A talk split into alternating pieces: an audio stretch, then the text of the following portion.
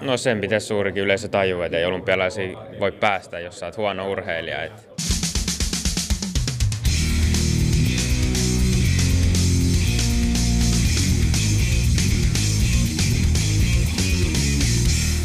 Urheilun ääni. Tervetuloa jälleen urheilun äänen pariin. Nyt on vuosi 2017, eli toista kalenterivuotta viettää urheilun ääni. Kimmo, miten sun vuosi on alkanut? Terve vaan minunkin puolesta ja kiitos kysymästä Jarkko. Vuosihan on alkanut ihan kivasti, mutta jos mennään siihen, miten vuosi päättyi. Kaksi päivää ennen kuin vuosi vaihtui, niin menin sitten penäyttämään ja reväyttämään nilkastani nivelsiteet ja meni sitten kävelykeppien avulla tuo uusi vuosi. Eli juhlinta alkoi oikeastaan ennen kuin se edes kunnolla pääsi vauhtiin. No näinhän se on. Urheilija ei tervettä päivää näe, eikä näköjään toimittajakaan. Mulla on sen verran sisäpiirin tieto, että tiedän Kimmo jopa käyttäneen pyörätuolia hetken aikaa. Siitä on kuvatodisteitakin, mutta katsotaan, koska joku hakkeroituu Kimmo sun tietokoneella. Joo, ei löydy tietokoneelta sitä kuvaa puhelimesta. Sinne saa yrittää hakkeroitua, mutta joo olihan se, se oli kyllä vauhdikkain kaupassa käytiin, kun Jarkko pääsi työntelemään sitä pyörätuolia, että ajateltiin, että no hoidetaanpas kauppareissu nopeasti ja se totta vielä oli nopein kauppareissu, minkä ihan äkkiä olen käynyt. No näin se on, kato kun jotain tehdään, niin tehdään kunnolla ja kunnolla tekemisestä päästäänkin tämän viikon aiheeseen.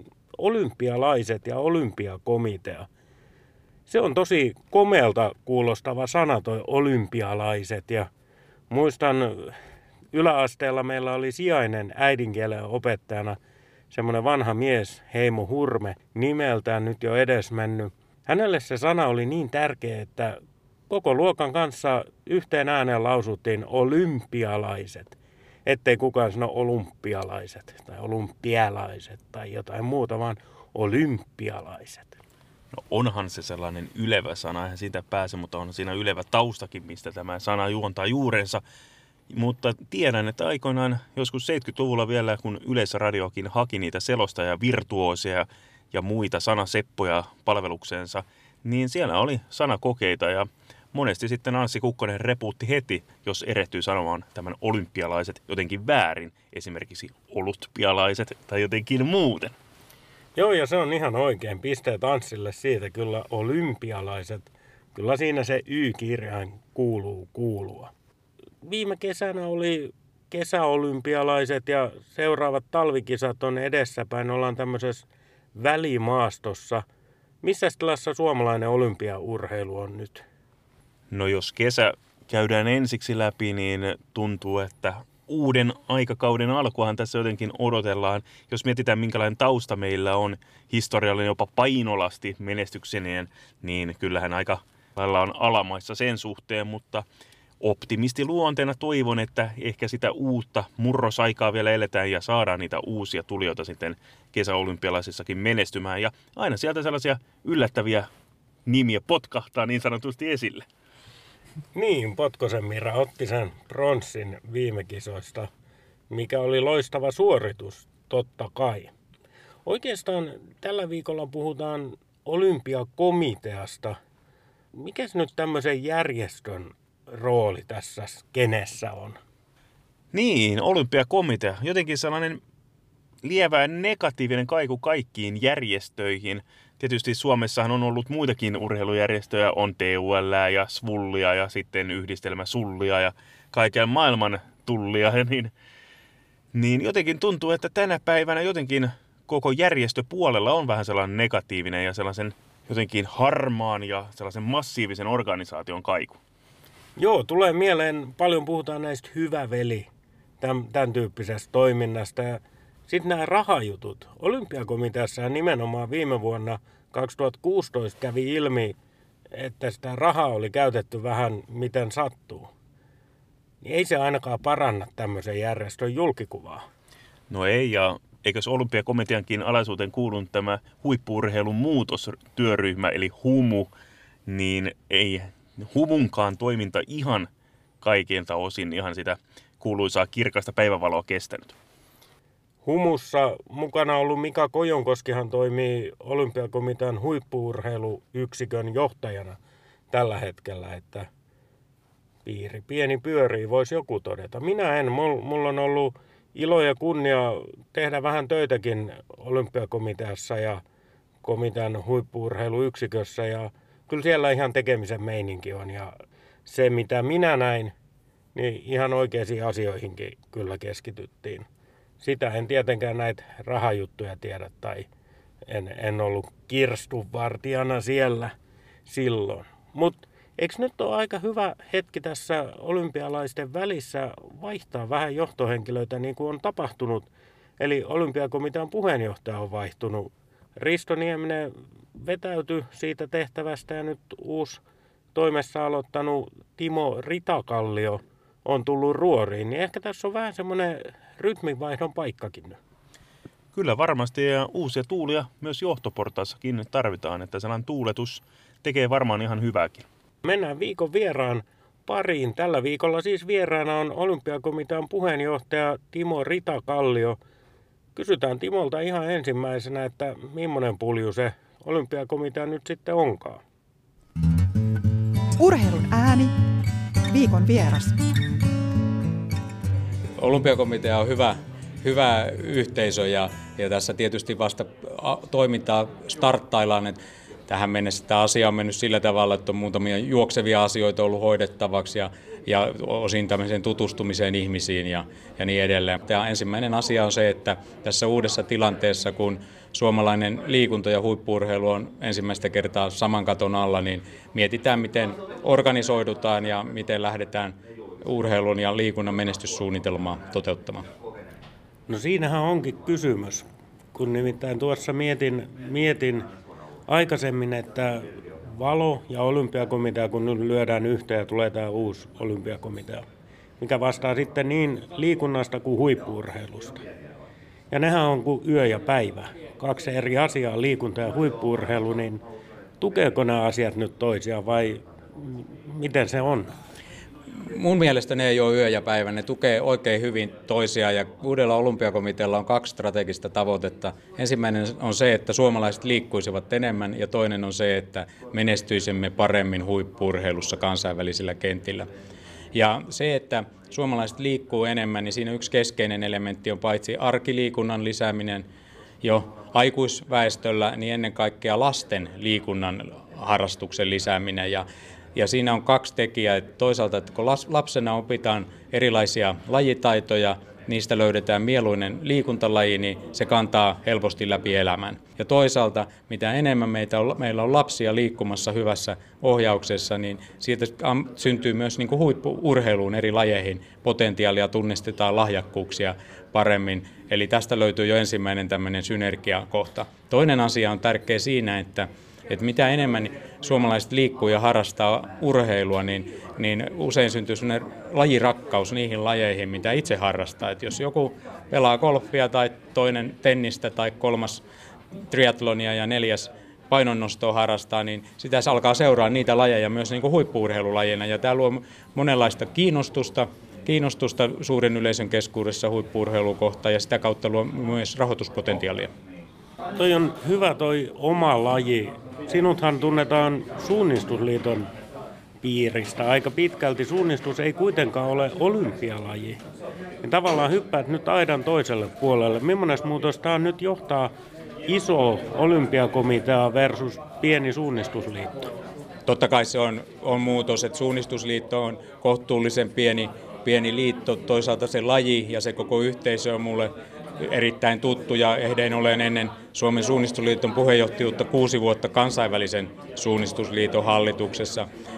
Tämä uusi olympiakomitea on iso organisaatio, mutta jos sitten ajattelee mun työuraa eh, OP-ryhmän ylimmän johdon tehtävissä tai viimeiset kahdeksan vuotta Ilmarisen johdossa, niin, niin eh, kyllä mulla tavallaan se kokemus isojen organisaatioiden johtamista ehkä nimenomaan se kaikkein paras vahvuus tällä saralla. Ja se on aika tärkeää nykyajan maailmassa, kun raha ratkaisee kaiken. Suomessakin on olympiakomitean rahoituksesta ja valosta ollut kaiken näköistä, niin miten sä näet nyt tulevaisuudessa olympiakomitean rahoituksen rakentuvan? Mä pidän tärkeänä sitä, että, että tämä yhteiskunnan rahoitus säilyy vähintään nykyisellä tasolla. Toki on realismia, ettei voi olettaa, että se olennaisesti kasvaisi. Sitten se tarkoittaa, että meidän pitää löytää yksityiseltä sektorilta yritysyhteistyöstä uusia rahoituskanavia.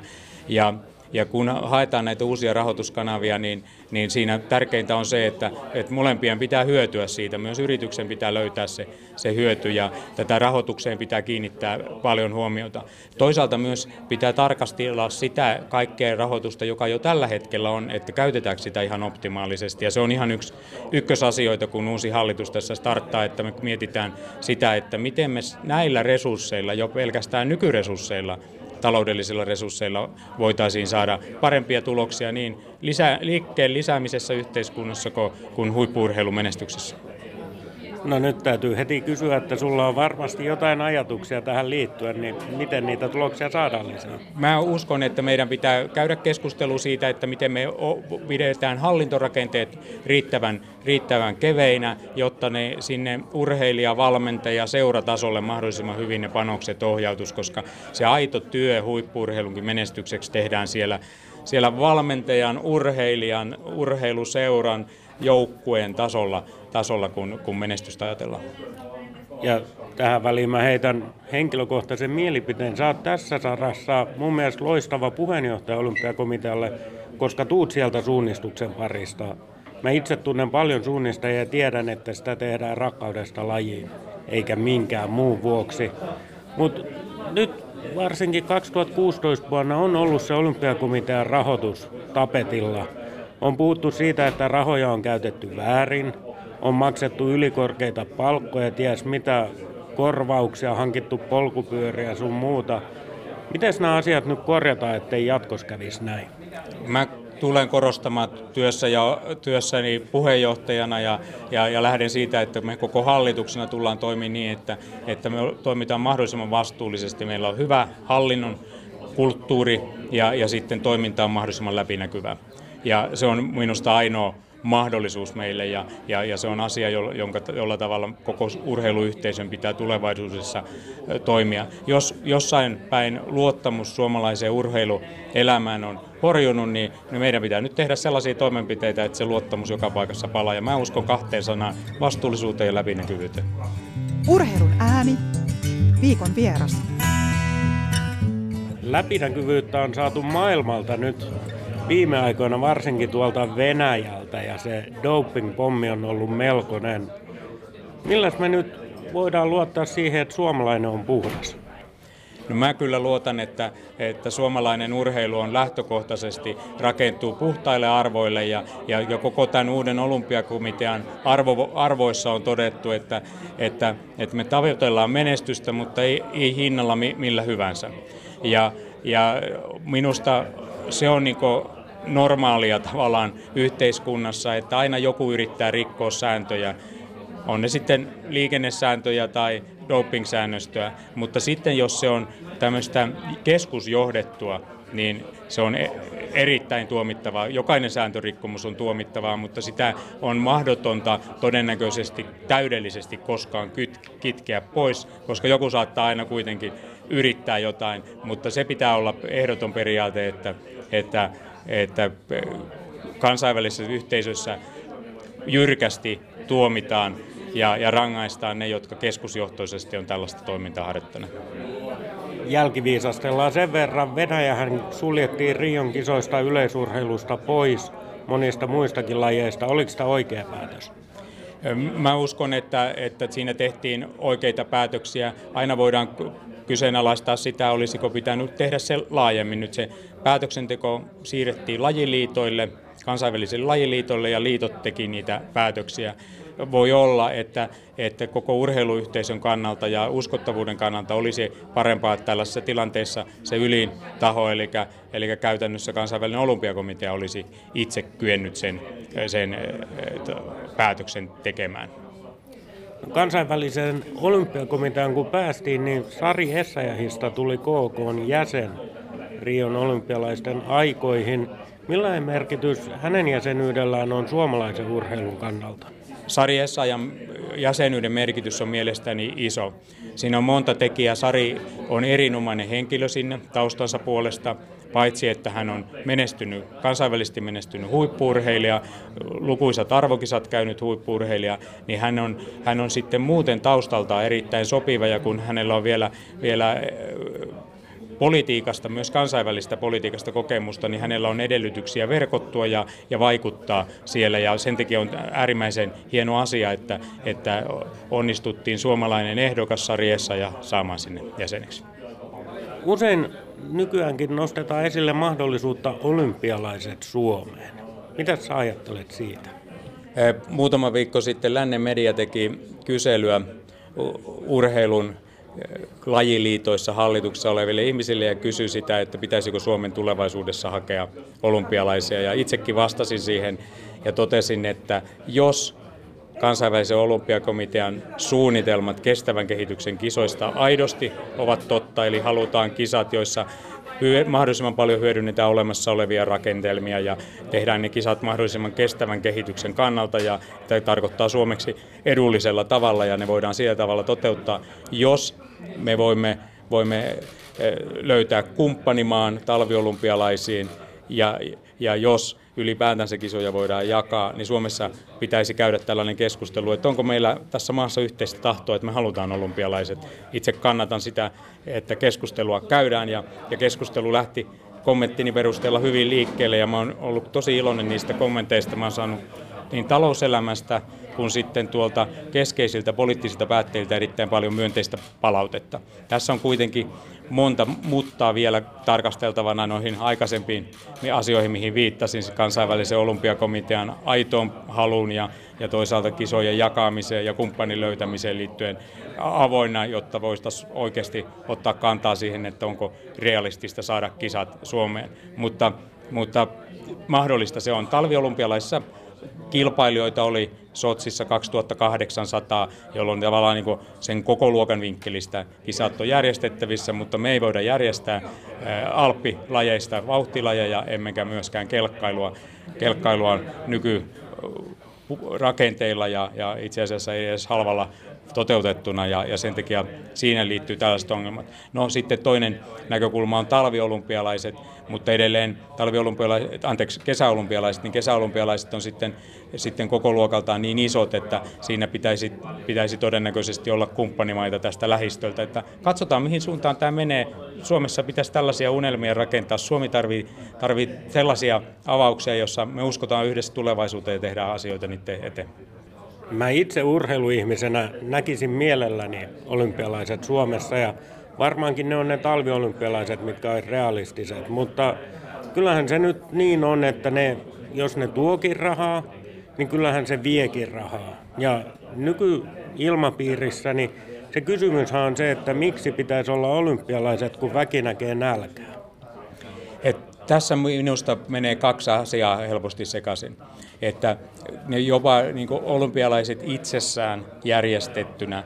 Ja ajatellaan, ne, mitä panostuksia tehdään niihin rakenteisiin ja miten niitä sitä kisoja varten hyödynnetään ja mitä ne kisojen sinänsä se järjestäminen maksaa, niin, niin mun tietojen mukaan eh, Lontoon olympialaissakin kyettiin tekemään, tekemään ihan, ihan ilman tappioita tämä prosessi. Mutta sitten jos lasketaan se koko yhteiskunnallinen vaikutus, mitä kaikista niistä turisteista, mediasta eh, tulee, kun ne tulee pariksi viikoksi pyörimään olympialaisten ajaksi esimerkiksi Suomeen, niin niin sen positiivinen vaikutus on iso talouteen ja, ja se usein näissä keskusteluissa unohtuu. Että tästä meiltä löytyy Suomesta erilaisista isoista tapahtumista paljon, paljon dataa siitä, että me tiedetään, että niiden kokonaisvaikutus on hyvin positiivinen. Eli mun on vaikea nähdä, ensinnäkään en kannata sellaisten olympialaisten hakemista, jotka me ajateltaisiin, että ei ne ole taloudellisesti kannattavia ja, ja tota, ja uskon, että on luotavissa malleja, jos kyetään hyödyntämään olemassa olevia urheilurakennelmia, niin, niin sellaiset kisat, jotka eivät maksa, vaan tuovat tänne ja, ja hyödyntävät sitä kautta jokaista suomalaista, kun suomalaiseen yhteiskuntaan virtaa lisää pääomia maailmalta. Mulla on kaksi kysymystä jäljellä. Ensimmäinen on, mikä on suomalaisen urheilun ja varsinkin huippuurheilun suurin haaste? Kyllä suomalaisen huippuurheilun suurin haaste on se, että, että me löydetään lahjakkaimmat urheilijat ja he on sitoutuneet ja halukkaita valmentautumaan ja ennen kaikkea, että me kyetään luomaan heille sellaiset olosuhteet, että he pystyvät kilpailukykyisesti kansainvälisessä kilpailussa niin valmentautumaan ja, ja keskittymään siihen urheiluun. Ja tässä usein tulee vastaan myös rahoituskysymykset ja, ja sen takia se tällaisten asioiden ratkaiseminen on tosi tärkeää. Ja sitten viimeinen, mennään posin kautta loppuun. Mikä on parasta suomalaisessa urheilussa? Ne huikeat elämykset, joita me yhdessä koetaan, kun suomalainen urheilija menestyy lajissa kuin lajissa. Urheilun ääni. Näin siis olympiakomitean puheenjohtaja Timo Ritakallio. Mitä sä mietit tosta Kimmo, kun Timo sanoi, että hän on tottunut isoja organisaatioita vetämään, että vaikka onkin suunnistusliitosta, joka on pieni lajiliitto, eikä ole olympialaji, siellä ollut, mutta sitten työelämässä niin OP-ryhmässä kuin Ilmarisessa johtotasolla – niin korreloiko tämä työkokemus nyt tätä tulevaa olympiakomitean puheenjohtajuutta? No kyllähän niin johtotehtävistä on aina apua tietysti siirryttäessä ihan minkä taisin johtotehtäviin tahansa, mutta jotenkin tuntuu, että voiko tällaisessa instanssissa kuin olympiakomitea tuoda esille vaikkapa talousasioita liiaksi, koska kuitenkin se määrittävä tekijä on kuitenkin se menestys, mikä urheilukentällä saadaan. Mutta toisaalta yrityselämässä monet vahvat yritysjohtajat ovat eräänlaisia suorittajia myös, ja heiltä vaaditaan tiukassakin paikassa kovia päätöksiä. Timohan tuossa myös totesi, että hän haluaa tähän raha-asiaan tuoda läpinäkyvyyden. En mä kyllä tiedä, mitä muuta hän olisi voinut edes sanoa. Että pistetään kirja kiinni eikä kerrota kellekään mitään, niin ei tule väärinkäytösepäilyäkään, niinkö? Tuskin nyt näinkään. Että totta kai hän haluaa tuoda. Aika näyttää, että miten se sitten onnistuu. Mutta pitääkö se olla läpinäkyvää? Mitä sä oot siitä mieltä? No jos mietitään faktoja, veronmaksaja tämän loppuviimeksi, hän maksaa tämänkin puljun toiminnan, niin kyllähän jokaisella veronmaksajalla pitäisi olla jonkinlainen oikeus päästä taseisiin kiinni, mikäli sellainen asia kiinnostaa. Niin, millähän tasolla sitten, jos mietitään, että laitetaan kirjanpidosta näkyy, että raha on mennyt valmennusleiriin. Onko se riittävä taso? Vai pitääkö meidän nähdä, että paljonko se yksi yö on maksanut siellä leirillä ja mitä muita kuluja siinä on? Niin, kuinka makrotasolle päästään, eli paljonko joku yksittäinen ruokailu on maksanut, mitä ollaan syöty, mitä ollaan juotu, missä ollaan nukuttu. Eli onhan silläkin merkitys oikeasti urheilijalle, että pääseekö se nauttimaan A, ihan huippuruuista, eli mikä on niinku urheilullisesti ravin, niinku ravinnerikasta ruokaa, mitä on juotu, onko juotu vähän virvokkeita siinä ohessa ja vähän rentouduttu siitä kovasta paineesta, ja sitten minkä tason hotellissa, niin kyllähän nämä kaikki aina lisääviä kustannuseriä ovat, ja nopeasti näistä pienistä puroista kasvaakin yhtäkin se ryöppy, ja raha onkin palannut enemmän kuin ehkä oli alkuun budjetoitu. Tuli mieleen tästä tästä nyt se, että aikanaan Seppo Rädyltä kysyttiin, että no Seppo, miten sä oot valmistautunut näihin kisoihin? En muista mitkä kisat tuli kyseessä, mutta Seppo sitten totesi vain, että no Halvarin kanssa käytiin kalassa. Pitäisikö mm. nämä kulut sitten olla julkisia? En minä tiedä. Voi olla, että nämä kalareissut menevät ihan tämä kaksikon ihan omasta pussista. Ja, ja ehkä ne virvokkeetkin.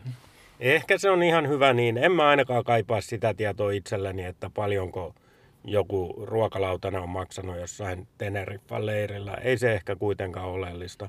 Oleellista on mun mielestä varmistaa se, että ne resurssit menis sinne oikeisiin asioihin, urheilijoiden ja valmentajien siihen päivittäiseen työntekemiseen. Se luo niitä menestysedellytyksiä.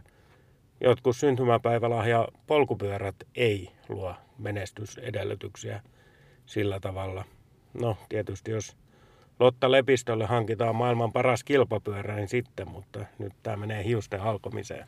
No joo, mutta ehkä ollaan tyytyväisiä, että saadaan sellainen synninpäästö siihen, että rahat käytetään oikeasti siihen tarkoitukseen, mihin ne on alun perin tarkoitettu. No miten sitten toi olympialaiset Suomeen? Timo sanoi sitä, että jos saadaan tämmöiset kestävän kehityksen kisat, eli suomeksi sanottuna halvalla, käytetään olemassa olevia paikkoja ja niin poispäin, sellaiset kisat, mitkä tuo rahaa enemmän kuin vie, niin hän on sitä mieltä, että voitaisiin hakea. Onko se edes realistinen ajatus nykymaailmassa, kun mietitään, missä näitä kisoja on viimeksi ollut, vaikka Riossa valtava organisaatio siellä, Lontoo sitä ennen. Jos mietitään jalkapallon puolelta, Venäjä on tulossa, Gatarin kisat, mikä on nyt hulluin ajatus ikinä. Niitä kisoja ei pitäisi järjestää, mutta tänään ei puhuta siitä. Niin onko se edes realistista Suomeen? No ainakin se ajatusmalli, mikä kansainvälisellä olympiakomitealla on ollut viime aikoina, niin sehän pitäisi muuttaa ihan täysin. Siis ajatus siitä, että sellaisiin maihin, missä olosuhteet ovat jo lähtökohtaiset aivan väärät tapahtuman järjestämiselle, niin ihan absurdi ajatus esimerkiksi juuri, että Katarissa, missä lämpötila on 40 astetta ja pelataan jalkapalloa ja sitten heitetään kuningasideana, että no, voidaan rakentaa stadionille tuulettimia, jotka tuulettavat. Kiitos vain, luontoäiti varmasti kiittäisi. Ja monia muitakin asioita ja aspekteja voidaan ottaa Katarin kisan järjestelystä, vaikkapa ihmisolot. Ja no, mutta nyt eksytään aiheesta. Mutta siis olympiakomiteassa pitäisi ihan tuulettaa niin, että se korvavälikin muuttuisi ajatusmaailmaltaan niin, että näitä olympialaisia pystyttäisiin järjestämään kestävän kehityksen periaatteella niin, että käytettäisiin jo olemassa olevia suorituspaikkoja. Mutta tullaan ongelmaan. Suomesta ei löydy tarpeeksi, vaikka jos talviolympialaiset on kyseessä, niin tarpeeksi tasokkaita sitten rinteitä alppihiidon järjestämiseen. No, sittenhän meillä on tuossa Norja aika lähellä. Miksei tehtäisi Norjan ja Ruotsin kanssa yhteistyötä. Suomesta kyllä löytyy hiihtoon, mäkihyppyyn yhdistettyyn kyllä ihan tarvittavat ja jääkiekkoon. Ja mutta sitten tulee taas, että ehkäpä Ruotsilta ja niiltäkin löytyy.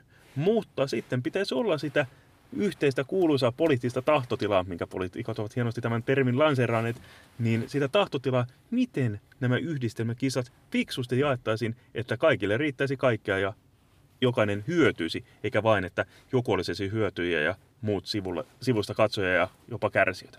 Niin, tämä on hyvä kysymys. Ja niin kuin mä tuossa sanoin Timon haastattelun aikanakin, niin kyllä mä urheiluihmisenä mielelläni näkisin kisat Suomessa, mutta ei hinnalla millä tahansa. Eli se ei saa olla mistään muualta pois. Mitään muuta ei pidä jättää tekemättä sen takia, jos meille kisat tulee. Päinvastoin tässä pitäisi niin kuin investoida infrastruktuuriin ja kaikkiin tällaisiin asioihin, mitkä sitten jäisi kisojen jälkeen myös hyötykäyttöön, toisin kuin vaikka Pekingin kisojen jälkeen siellä on isoja laitoksia tyhjillään. Niin, tai ei tarvitse mennä kuin Sochin olympialaisiin, niin kuinka moni niistä laitoksista on oikeasti hyöty käytössä siellä Venäjällä. No, Sochin jääkiekkojoukkue ilmeisesti käyttää sitä jäähallia, mutta muuten on aika tyhjä käynnillä tällä hetkellä. Ja kesällähän siinä alueella on jäähalliympäristössä ja siinä ajetaan Formula 1, että ainakin tiet on hyötykäytössä. No joo, olihan tässä sitä pohdintaa. Päästetään lopuksi ääneen urheilija, nimittäin urheilijoita vartenhan ne olympialaiset on totta kai, jos meitä katsojakin varten. Ja kysytään Oskari Möröltä hänen mietteitä olympialaisissa ja tuleepaan siellä pieni ohjeistus meille kaikille katsojillekin. Nyt meidän puolesta kiitos, moi moi. Moi moi. Urheilun ääni. Oskari Mörö, millainen tunne urheilijalla on, kun starttaa olympialaisia? No, pitäisi olla ainakin luottava ja, ja itseluottamusta uhkuava olotila, että se on kuitenkin ihan yhtä, on sitten olympialaiset tai SM-kisat tai mikä kisa vaan, niin siinä on muun tapauksessa kymmenen aita ja yksi kierros kierretään ympäri, että ei sen saa alkaa antaa ainakaan negatiivisesti vaikuttaa sen ison kisan tunnelmaan, että enemmän siitä pitää saada niin kuin kerättyä virtaa itselleen hieno, hieno näytön paikka urheilijalle, tietenkin suuri mitä on olemassakaan. Suomessa puhutaan niistä kisaturisteista aina. Mitä sä mietit siitä, kun itselläsi on kuitenkin jo paljon pitkäjänteistä työtä tehtynä takana. Ja eihän siellä kisoissa nyt oikeasti mitään turisteja ole, muuta kuin katsomassa. No sen pitäisi suurikin yleisö tajua, että ei olympialaisiin voi päästä, jos sä oot huono urheilija. Et se on vähän karu, karu meininki, kun katsojat näkee pelkästään sen suorituksen ja jos sä jäät maailman huipuille omassa lajissasi, etkä pääse jatkoon ja sut leimataan kisaturistiksi, niin se on aika karu kieltä, mutta se on myös huippurheilun raakuus samalla. Että se, se kuuluu siihen, että välillä, välillä ollaan koko kansan sankareita ja välillä ollaan sitten turisteja. Että se, se on ihan se suorituksen perusteella mitattava ja loppupeleissä kaikki urheilijat sen tietää, että se työ tehdään niin kuin 11 kuukautta, 11 puoli kuukautta ennen kuin ollaan siis tärkeimmässä kisassa ja se on aika sellainen niin kuin pieni osa, minkä katsojat näkee pelkästään sen osan. Että se on aika paljon muutakin. Että siinä voi aika moni asia vaikuttaa, että onko se sankari vai turisti. Mutta en mä tuollaisia puheita tietenkään urheilijana ymmärrä. Että jokaisen pitäisi ymmärtää, että ne on olympialaiset maailman isoin iso urheilutapahtuma ja muutama, muutama urheilija maailmasta sinne mahtuu ja maailmassa on aika paljon ihmisiä. Että, että se pitäisi katsojenkin varmaan olisi parannettavaa siinä, että miten, miten urheilijoita leimataan pelkästään se onnistumisen perusteella. Mutta se on urheilu toisaalta. Sitten toi olympiakomitean rooli. Sä oot urheilija. Miten sä näet olympiakomitean? No totta kai olympiakomitea luo sellaiset perusteet, pitäisi luoda sellaiset perusteet urheilijoille, että niillä on mahdollisuus ö, rakentaa sitä omaa polkua sinne huippurheiluvaiheeseen ja olla huippurheilijana niin kuin mahdollisimman hyvässä hoivassa, että kaikki palikat on kunnossa, niin se on niin kuin olympiakomitea mun mielestä sellainen tärkein, tärkein tehtävä. Ja se on itse, no, ei sillä mitään negatiivista sanottavaa siitä ole, että ihan hyvin on oma kohdalla hommat toiminut sen suhteen. Urheilun ääni. Löydät meidät myös Facebookista Urheilun ääni ja Twitteristä at urheilun aani.